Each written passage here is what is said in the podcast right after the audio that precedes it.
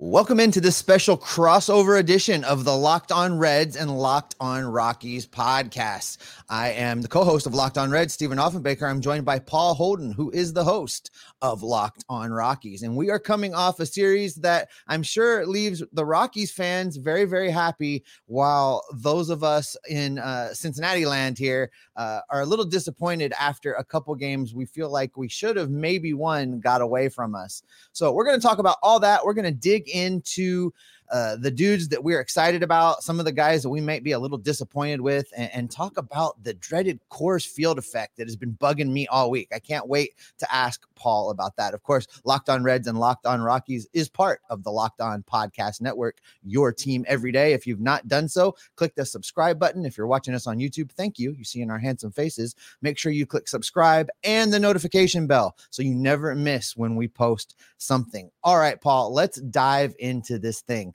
Uh, first off, were you surprised at uh, the offensive outburst in that final game of this three game set that the that the Rockies came charging back and not only you know tied it up after falling behind five to nothing with Graham Ashcraft seemingly looking like he was going to go out there and toss a complete game, and then all of a sudden, eleven runs later, uh, you guys win the game and had didn't look back.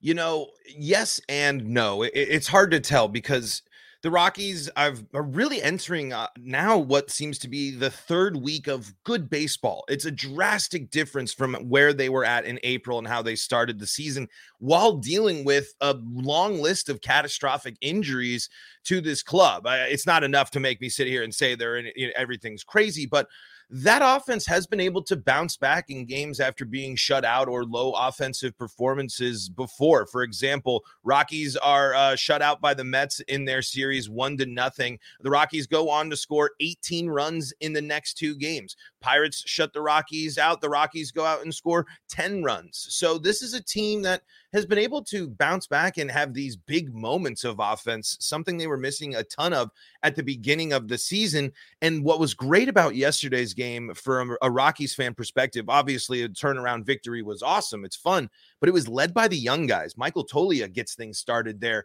And I believe it was the fifth inning where things got started. Might have been the sixth. I can't mm-hmm. quite remember. Five, but, five and fifth. yeah. yeah, right. Because actually, I it was funny. I was about to go live and start doing my pod after the after I was like, I'm going to watch the Rockies bat in the fifth, and we're going to go and we're going to talk about how they, you know, had an overall disappointing homestand. And, and then the run started pointing. And I was like, okay, I'm going to wait till to see this thing out.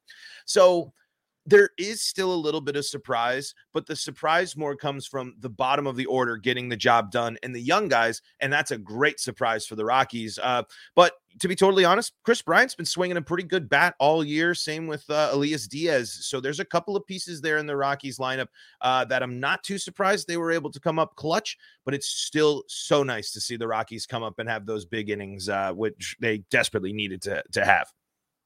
I want to talk about this Coors Field effect for just a minute. I've been I've been beating this drum for several days now because I can't decide if I should be concerned about the Reds pitching staff more than I am or if I should cut them some slack. So tell me a little bit about this scoring in bunches. You know, Reds broadcaster Chris Welsh related a story on the the Reds broadcast yesterday, uh, talking about Don Baylor when he was managing in Colorado, and you know he said that for him, if a runner, if a, if a batter was in the on deck circle, they were in scoring position, and I just feel like it's both frustrating and exciting watching games in Denver because uh, there's you know games that you end up losing nine to eight, like the first game of our series here, and then other games where you're up five nothing and you lose eleven to five. Just these run scores in bunches.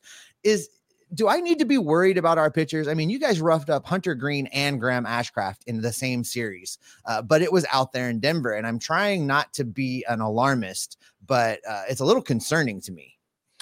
You know, there are things that are true about Coors Field, and it is a difficult place to play. But people are so focused on home runs, the ball flying out of the yard, and and the altitude but what I don't think people realize is it's very hard to play good defense at Coors Field, especially for outfielders. I'd argue it's uh, in in one thing that isn't talked about enough in the Coors Field conversation. The focus is always on your pitchers. There needs to be more focus on the outfielders and how, covering that ground, figuring out how to play that. The Rockies went out and got Jurickson Profar so they could put Kris Bryant in right field because he himself admitted to how difficult it is to play in center field. And a big X factor in this series, something that we really hope pays off, is Brenton Doyle's defense in center field. He him being able to make those diving plays. So I personally think the Coors narrative is a little overblown, but it's also you can't sit there and say that it isn't an offensive friendly ballpark and that it doesn't have its impacts. But my thing when when when teams come in and I think they they want to f- think about how they their teams look like coming out of Coors Field is how did your team play on defense in that series? That's the a big key factor of where you need to look. How was your outfield play in that situation? Because what people need to remember, the Rockies didn't do the damage yesterday with the long ball it was singles it was walks it was uh, and then and then doubles and hits in the gap because those doubles in the gap uh, are you know those are deadly. Those will clear the bases. And same with uh, because what you I heard on my broadcast outfielders have a tendency to play very far back at Coors Field because it's Coors Field and that's how it happens. But that allows you to have Kris Bryant lash two singles into shallow center field and, and, and, into the shallow outfield. So when you're breaking down and thinking about a Coors Field series, I think it's a bigger deal. I think you'd be more worried if you're a division rival if you if you struggle a lot at Coors Field. You can when you're the Reds and it's one series, you can kind of just throw your hands up. I think just like the Rockies when they go to to other areas. Um, but yeah, so when you're breaking down your Coors Field mindset or your post Coors Field series about your team, I think it's way more than just how did your pitching staff perform. It's how did your outfield play and how did you handle uh, getting runner, getting people out in situations uh, that that they needed to. Charlie Blackmon got things started with scoring by walking. That what you know, and and so the, those things add up quickly at Coors Field. And the worst thing you can do is give up walks. That's the big factor you need to look there. it's funny that you talk about the, the outfield play because I did spend some time talking about this uh, on my show yesterday. Uh, it seemed to me a lot of those plays, you know, as you say, they dropped into this no man's land that is just created by where the outfielders have to play in that outfield because it's just so large. I, I, I can think of several hits through the fifth and sixth inning there where all of those runs were scored that were probably out in any other ballpark in Major League Baseball. And and I remember, but I'm not using that as an excuse because listen, the Reds have played abysmal at Coors Field. Uh, as a matter of fact, uh, one of our, the Reds beat writers, Mark Sheldon, reported yesterday that since 2002, the Reds at Coors are 23 and 45, and that is the worst winning percentage of any team in Major League Baseball that's played more than 20 games at Coors Field. So we just don't play well there, uh, regardless of what year, what team, who's playing. Votto's here, Votto's not there. It doesn't matter. We can't win in Denver it's a tough place to play. It really is. And but it's it's people got to remember they have there are things that tackle the Coors Field effect, but the biggest strength the Rockies uh, have, and they actually haven't been that great at home to start this season, and really last year as well. I think they were above or below 500 or very close to being uh, there last season. They're currently, I think, after this series, I think they're at or one game below 500 at home uh, this season. Now, it needs to be the strength for the Rockies because it needs to be annoying for people to come. I preach, you know what? Stop trying to figure out Coors Field. Start weaponizing it because you play half your games there. Make it a pain. Guess what? You know what? You might not always figure out how you're going to handle the Dodgers conundrum or this or that in their lineups but just make it abysmal for them to come to Coors Field and play there because that's what's with the Rockies being dominant at home were also big reasons why they made it to the playoffs, why they were one game away from winning the division a couple of years ago. And when they've had success, a big part of that reason is because no one wants to go to Colorado to play. And and like you mentioned, I mean, you got to take care of teams that don't come around to town that often and make it a nightmare. Cincinnati, with that record, and now since 2002, has to dread this trip every year, even yep. if they have some success. And, and you know, I got to tell you, they looked like they were coming out the gates hot. That was a fun Reds team to watch in, in game number one. And it's something that while we're seeing a little bit more with the Rockies, I'm excited by the Reds because it looks like there's life, there's speed, there's youth there in some areas, which is really exciting. Oh, and there is. And in fact, that's where we're going to go next. We're going to get into all that. We're going to talk about the youth of the Reds. We're going to talk about the youth of the Rockies. And we're going to do that coming up in just a minute. But before we get into that, I want to tell you about one of the sponsors of today's podcast. Today's podcast is brought to you in part by Bird Dogs. Uh, listen, the moment I put on my first pair of Bird Dog shorts, I knew they were just a little bit different. They give you that lounge shorts feeling, uh, but they look like a pair of shorts that you could wear out to an event or maybe even out on a date. They're just so comfortable and and so good fitting and good looking. You've got to try Bird Dogs. They are so light and soft, you'll almost feel like you're not wearing anything at all. Go to birddogs.com slash locked on MLB and enter the promo code locked on MLB to get a free custom Bird Dogs Yeti style tumbler with every order. That's birddogs.com slash locked on MLB for the most comfortable pair of shorts that you are ever going to own. I'm telling you, you can wear these things golfing. If you're a golfer like I am, you can wear these things just out on the town, wear them to the ballpark, wear them on a date, wear them often. They are just so comfortable. They are worth every penny. Head to birddogs.com slash locked on MLB today to order your pair. The Reds and the Rockies were both off today. They both get back into action on Friday, but you can catch all of those action on Sirius XM radio. Just download the SXM app and search the words Reds or Rockies, depending on which hometown broadcast you want to hear. All right, let's jump back into this, Paul. Uh, thanks for making uh, Locked On Reds and Locked On Rockies your first listens of the day, folks. Uh, make sure you've clicked those subscribe buttons. Make sure you're following us on socials. If you're on YouTube, you can see them on there. You can follow me at S Offenbaker on Twitter, and you can follow Paul Holden at LO Rockies. That's Locked On Rockies, in case you didn't put that together. All right, Paul, let's do this. The the Reds you mentioned have a lot of exciting youth. Uh, there's a lot going on. As a matter of fact, we had two players make their major league debuts out in Denver in this series. First, Matt McLain comes up big, gets a, a, hustle double for his first major league hit in that first game of the series. Brandon Williamson starts the second game, and you know, uh, he has had struggles in the minor leagues. Uh, he's had a real difficulty with his strikeout to walk ratios. And Jeff and I talked about this on an earlier episode this week. Uh, you know, not a big ask at all. Hey, kid, come up, come out to Denver. We're going to start your first game. And yeah, you're going to be starting at Coors Field against a Rockies team that can score runs in bunches. And, you know, we trying to set the plate for our listeners to not overreact based on the results they saw from Brandon Williamson in Denver because we thought it was going to be bad, but he was great. He's yeah. got the only win of the series. Mm-hmm. And, you know, I don't know if that's a product of your hitters hadn't seen him or didn't know a lot about him, but it was great to see a young pitcher come up in Denver and have that kind of success. Yeah, it's it's uh, uh, it's the Rockies love making people have their debuts look wonderful, especially at Coors. I swear, there's just I feel like I've watched like three people. Uh, Joe Musgrove dominated them at I, I think at Coors uh, when he debuted. There's been a few people that have just dominated Rockies in their debuts, but that's what gives teams like the Reds and Rockies excitement. You know, on the flip for me, Brenton Doyle and the young Brenton Doyle goes off and has an, an incredible performance in that first game. He hits the two big home runs that's the reason to watch it. And people might sit there and scoff at a Reds Rockies series, but you're kind of looking at exciting players of the future where you're hoping that these two teams are going to be fighting each other for, you know, maybe wild card spots, maybe National League playoff positions. And it's going to be led by these guys. And as scary as Coors Field is, that's the other thing. Everyone's got to be feeling good in Cincy land that the young guy goes in there and not only pitches well, but dominates. Yeah, I'm I'm looking real forward to see his next turn through the rotation because quite honestly, uh, the line that Hunter Greene put up in the first game is more of what I expected from Williamson. In that first game, Hunter Greene only managed to go four innings. He allowed six earned runs on nine hits. He did strike out eight, but those two home runs, you know, those were the those were the death of him basically. And you know, I I was surprised at how you guys were able to light Hunter Greene up. You know, he is the presumed ace of the staff. Uh, there is some argument for Nick Lodolo, who's out injured right now, but Hunter Greene got the big extension. The Reds have already committed to him to keeping him around for a long time.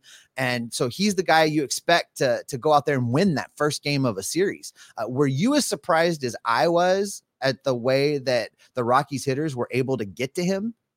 Yeah, especially because in in uh, series openers lately, the the Rockies have certainly fallen flat when it comes uh, to to offense and uh, just winning them in general. The the Rockies haven't won a series. It's been three series since the Rockies had won a series opening game. The Rockies actually were able to to win most of those series or or, or split.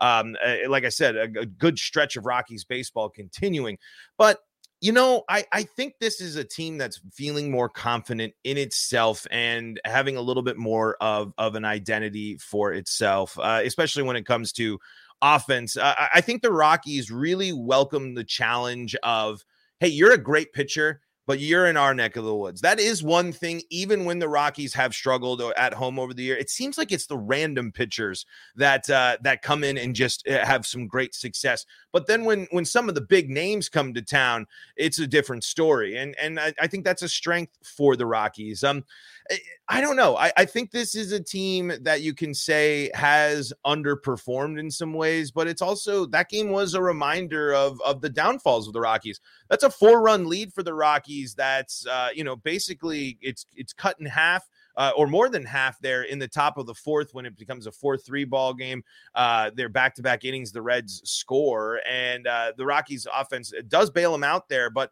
the reds were able to stay in that game the you know plenty for for and hang on and and make sure that they were making an impact and that's the big concern there overall. I mean the offense eh, i'm starting to become less concerned about. It's now this pitching depth and lack mm. thereof that's really concerning because the rockies injury list especially when it comes to pitchers is very long yeah, the Reds find themselves in a similar situation with uh, Nick Lodolo going down for at least a month. You know, what we thought was going to be a semi strength of this team in the big three, as we call them Hunter Greene, Nick Lodolo, and Graham Ashcraft.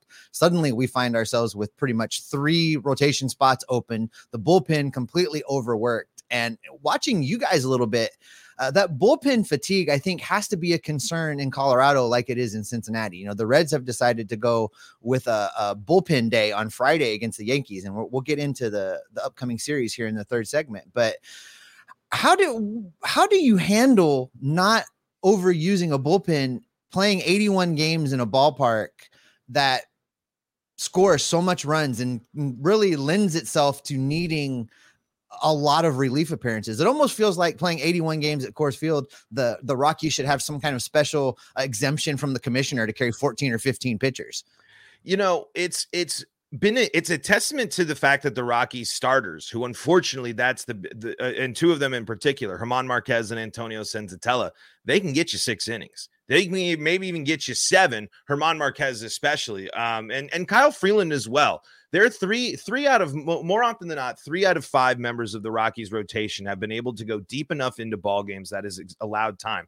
And the Rockies have some have better veterans this year, so they're a little more willing to turn to their bullpen as opposed to last year, where they were one of the, if not, I think up there with one of the worst bullpens in all of baseball. They they have some veteran presence there now of, of some great waiver wire pickups. Brent Suter, uh, who you all have seen a, a lot, just the you know Brewers let him go, and the Rockies it, perfect, exactly what the Rockies needed uh, there. But they also have been uh, hampered by some issues, um, and and you kind of saw it. Pierce Johnson has been uh, given close opportunities, and he's been successful enough.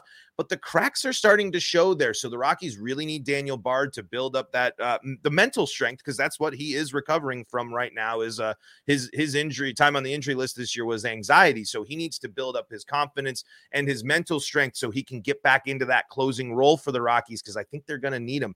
Uh, you got to weather the storm and you got to win the 9-8 ball games that we had. It, that you have to win the ugly ball game at Coors Field because those bullpen games, the lack the the the the depth, the, you know, all the question marks around the Rockies pitching staff in general definitely will come back and, and they are factors at Coors Field, but that's where you really do need that offense to come and back you up like they did in this series, uh, at least in two of three of the games. You know, I love doing these crossovers because it gives me a chance to usually highlight one Cincinnati Reds player that I want to gain more national prominence. And I, so I like to talk about uh, one in each crossover so that another market learns about a guy. And then I like to ask about a guy for the Reds listeners that are on this podcast today uh, to learn about a guy that maybe they didn't necessarily pay attention to, but they should know uh, that doesn't quite get the national recognition that maybe they should. So I want to start with one of your guys because I want to talk about Blackmon for just a minute because that guy just kind of just keeps on keeping on and and and is is he a vocal leader or a quiet leader or is he just kind of what's his game style because it's clear to me that, that he's one of the leaders of this team uh, but doesn't necessarily um, maybe play with all the emotion and fire that you would see sometimes from a leader you haven't seen Charlie Blackmon get rung up on a strike he disagrees with, uh, and that's that's totally fine. Uh, Charlie Blackmon is a vocal leader, and and you hear there's a lot of people. People ask me all the time, is, is Charlie Blackmon being traded? And and I answer with a resounding no. This is basically when you I think for a lot of Rockies fans, he is the next reincarnation of Todd Helton when it comes to Mr. Rocky. Full career here, came up with the system. He's played every year. The injuries have been a bit of a factor an incredible, uh, uh, you know, mountain man beard. What does he do in the offseason? He goes and he fishes. Uh, you ask what his play style is, it really is Colorado Rockies baseball. Nose to the grindstone, hits the ball. He played, you know, playing right field, playing outfield and Coors Field. He's uh, he's played left, he's played center, he's played everywhere out there. Uh, and and and so I, I really think that he is just when you look for examples of success in Rockies uniforms and a leader for the young guys. Charlie Blackmon's it. And now the young guys, what's nice, even as they because we're, you know, as the Rockies are in the in the hopefully a transition phase to the next uh competitive window, the young guys are learning from Charlie Blackmon and Kris Bryant. That's a pretty darn good duo to have in your locker room to tell you. Kris Bryant can give you at least, you know, has the the the winning experience and Charlie Blackmon eh, has the Colorado Rockies experience which I think are great things. Uh if uh, Charlie Blackmon will finish his career in Colorado and no one will wear that number uh, ever again. Uh, but yeah, he is vocal, he's fun, he's he's kind of really every I I think for me when I think Rockies baseball uh you know especially like the the whole my kind of idea of what I think of Rockies baseball and what the uh, the identity they want to create they want uh, Charlie Blackmon is the poster child. Mountain man who loves to hit.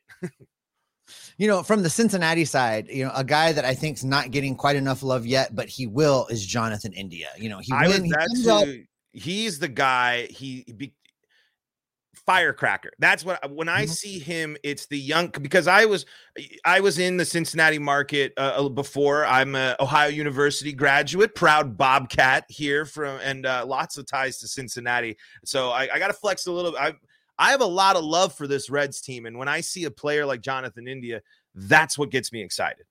So he has demonstrated an ability to overcome some adversity. You know, he comes up uh, unexpectedly, starts from opening day. The Reds didn't play any kind of service time games with him. He wins the National League Rookie of the Year. And then in his sophomore season, he did a couple things. He bulked up and tried to become a player that he wasn't. He tried to become a home run hitter.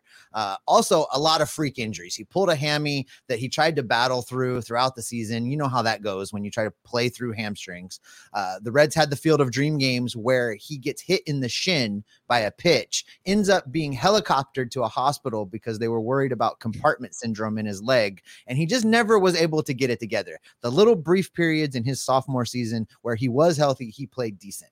Uh, on top of that, they traded away everybody. They traded away right. Winker, traded away Suarez. They just traded away Sonny Gray. They traded away Luis Castillo and trades and trades and trades. So Jonathan India comes into this season and decides he is going to be the leader. He embraced it. He grabbed it. He said it he he's he's doing it by example. He's doing it with emotion. He's doing it with fire. And oh, by the way, he's leading off and hitting 300 nearly right now. So he's doing all the things. And I could not be more excited about what he's been able to put together when you couple it with the fact that we have all of this great young talent coming. You know, we've got Matt McLain up now. You guys got the first taste of him in the major leagues. We've got Elly De La Cruz coming. Christian Encarnacion Strand is coming. There's a lot of great youth that are going to be on this team. The Cincinnati Reds that started the season season on game one on March 31st are not going to be the Cincinnati Reds that wrap up the season. You know, you talk about possibly contending for a playoff spot. I've said all along that the Reds could stumble, bumble, trip their way into relevancy and maybe a final wild card spot this year. They're they're window to compete starts in 2024, but it could actually happen this year. And I'm I'm just so excited about this youth movement here. And I was so happy to hear you bring up about the youth of Colorado because if that's the kind of baseball you like to watch, if you like to watch the young guys out there scrapping, and you know sometimes they'll have some letdowns and make some mistakes, but that energy, that excitement, that aggressive style of play, if you like that in Colorado, watch a Cincinnati game every once in a while. You won't be disappointed. Yeah, absolutely. Here and, and maybe we can get to this because I, I, do have a question for you. Uh, both teams questionable ownership and ownership had some interesting uh, comments before last season and i want to know what's changed in cincinnati and i want to know what's changed for fans and i kind of want to compare a, a, a, little bit uh, uh, to that but uh, maybe maybe a topic for for segment number three well, that's right. Why don't we get into that uh, coming up in just a minute? But before we get to that, I want to tell you about the other sponsor of today's podcast, and that is So Rare. Sorare Oh, there I clicked my button. Sorry, guys. Lost my track. Sorare is a revolutionary fantasy baseball game and marketplace, transforming fans into owners with officially licensed digital cards featuring players from across all 30 Major League Baseball teams. Unlike other fantasy baseball platforms, Sorare managers truly own their fantasy experience, collecting, buying, selling, and competing with player cards against global opponents to win epic rewards. Win or lose, you still own your cards, and there's no cost to play.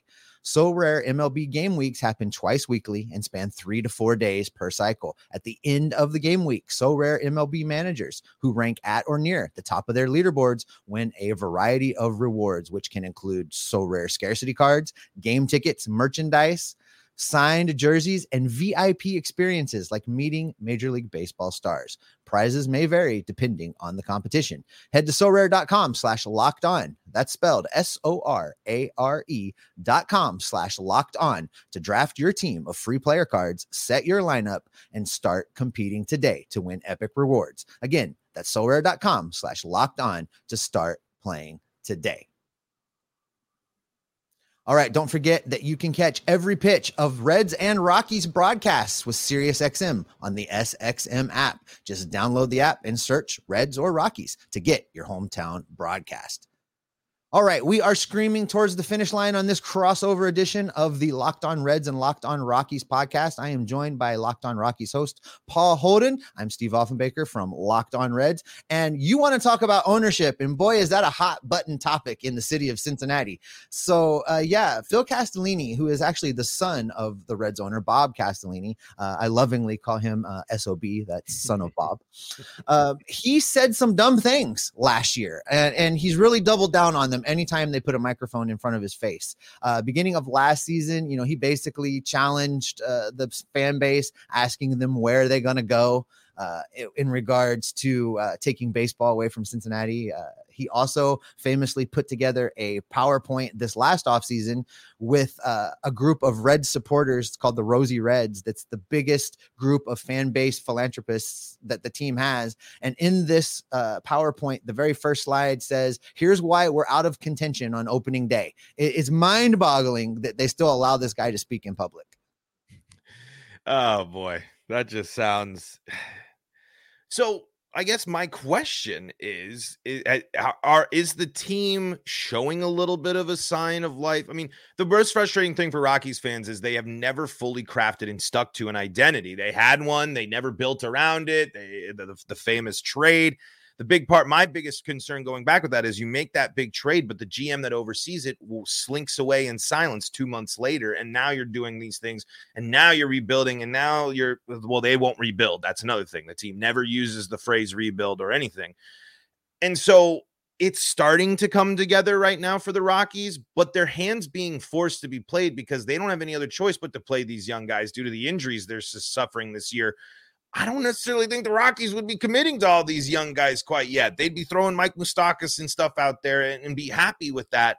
And so I'm I'm curious, are you confident in or getting more confident in the Reds seeing these exciting young guys? Does that make you feel more confident that the, the organization knows a little bit more than than just what one guy is saying? How does are you more encouraged this year versus last? Oh, I, am a whole lot more encouraged this year versus last. Here's why. Uh, as bad as Phil Castellini is, uh, you know, he is the son of the owner, Bob Castellini, but Bob Castellini, you know, is is gotten up there in years and has taken much more of a hands-off approach than he ever has before. Phil's running a lot more things. Uh, that being said, as dumb as the things are that Phil says, he has brought in his baseball people and he's letting his baseball people baseball. He's basically setting a budget and letting them do what they got to do within that budget. So all those trades that we saw last year was Phil Castellini telling the GM Nick Krall, "You have to get to this dollar amount." I don't care how you do it. And then Nick Krall went out and did a fantastic job trading away some top flight talent, but getting a lot in return. Uh, Nick Krall has this plan that they're not going to play service time games. I, I, think they're doing a little bit of manipulation around the Super Two status right now uh, in order to avoid that, and you know because that'll save a lot of money if you avoid it with all of these youngsters. I think that's why we're seeing a slow rollout. But I have no doubt in my mind that we will see these youngsters. That is the plan. Uh, they're going to be much more like what Tampa has done in the past, where you sign a couple that you can, you trade the rest with about two years of availability, and you just keep constantly stocking the minor leagues, constantly churning the roster with great, young, talented players. And you can win a lot of baseball games that way. And you can do it for not $450 million like the New York Mets. So I'm excited. I think that there's a window coming in Cincinnati where 2024, 2025, 2026, they're going to be in the conversation every one of those seasons for winning the division, winning the pennant it and make going to the World Series. That's how excited I am about the youth movement currently underway in Cincinnati. I wish I could say the same because that's a team that wasn't afraid to trade.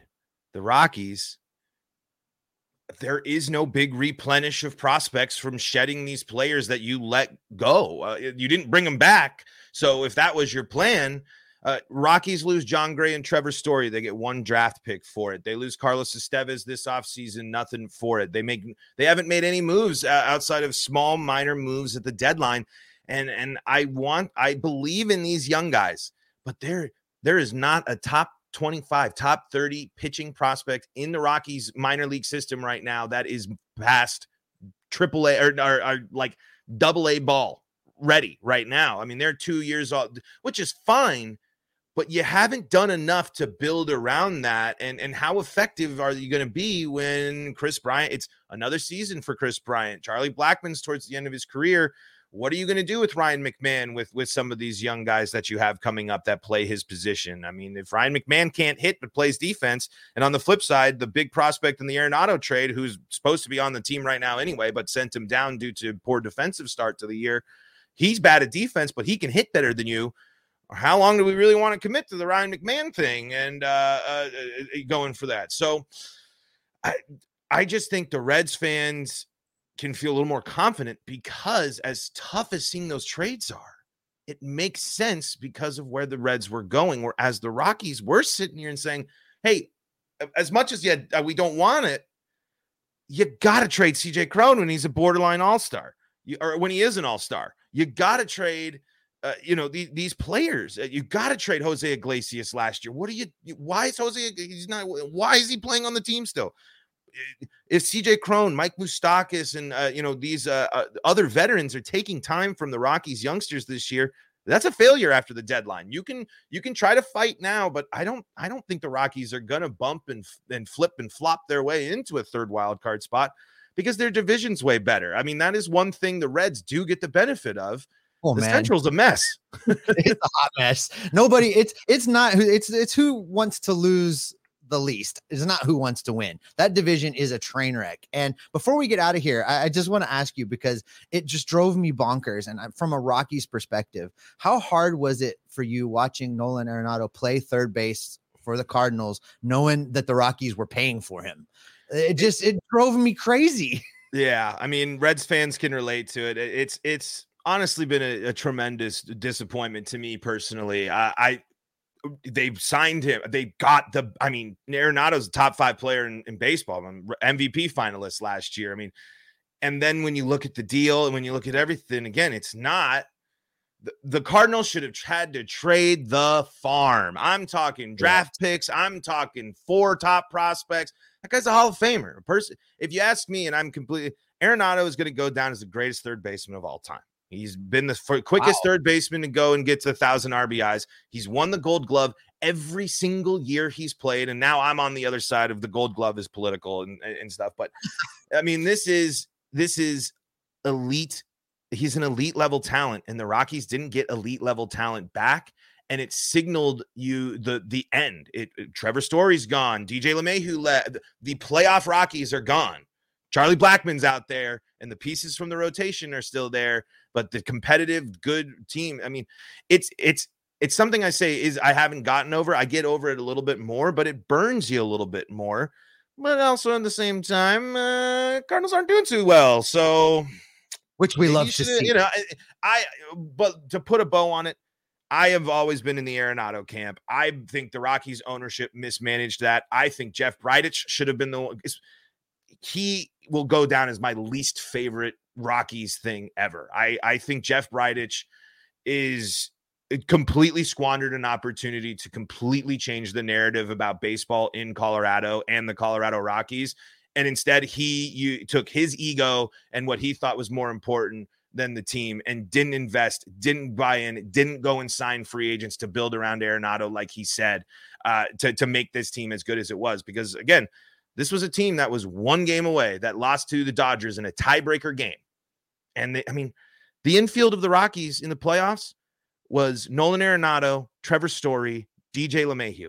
All you needed to do was go find CJ Cron two years early and put him over there on first base, and you would have been fine. Uh, but uh, I, I, could go on. But I hope that Elehuris Montero is awesome and Austin Gomber unfortunately wasn't great in his final start there against the Reds, but he's been really open and honest about how difficult being a part of that trade has been for him. And after he mm. said that, he went out and had four really great starts in a row. So I want to root for Gomber and I am rooting for Montero, but I will never not be critical of the front office for that move.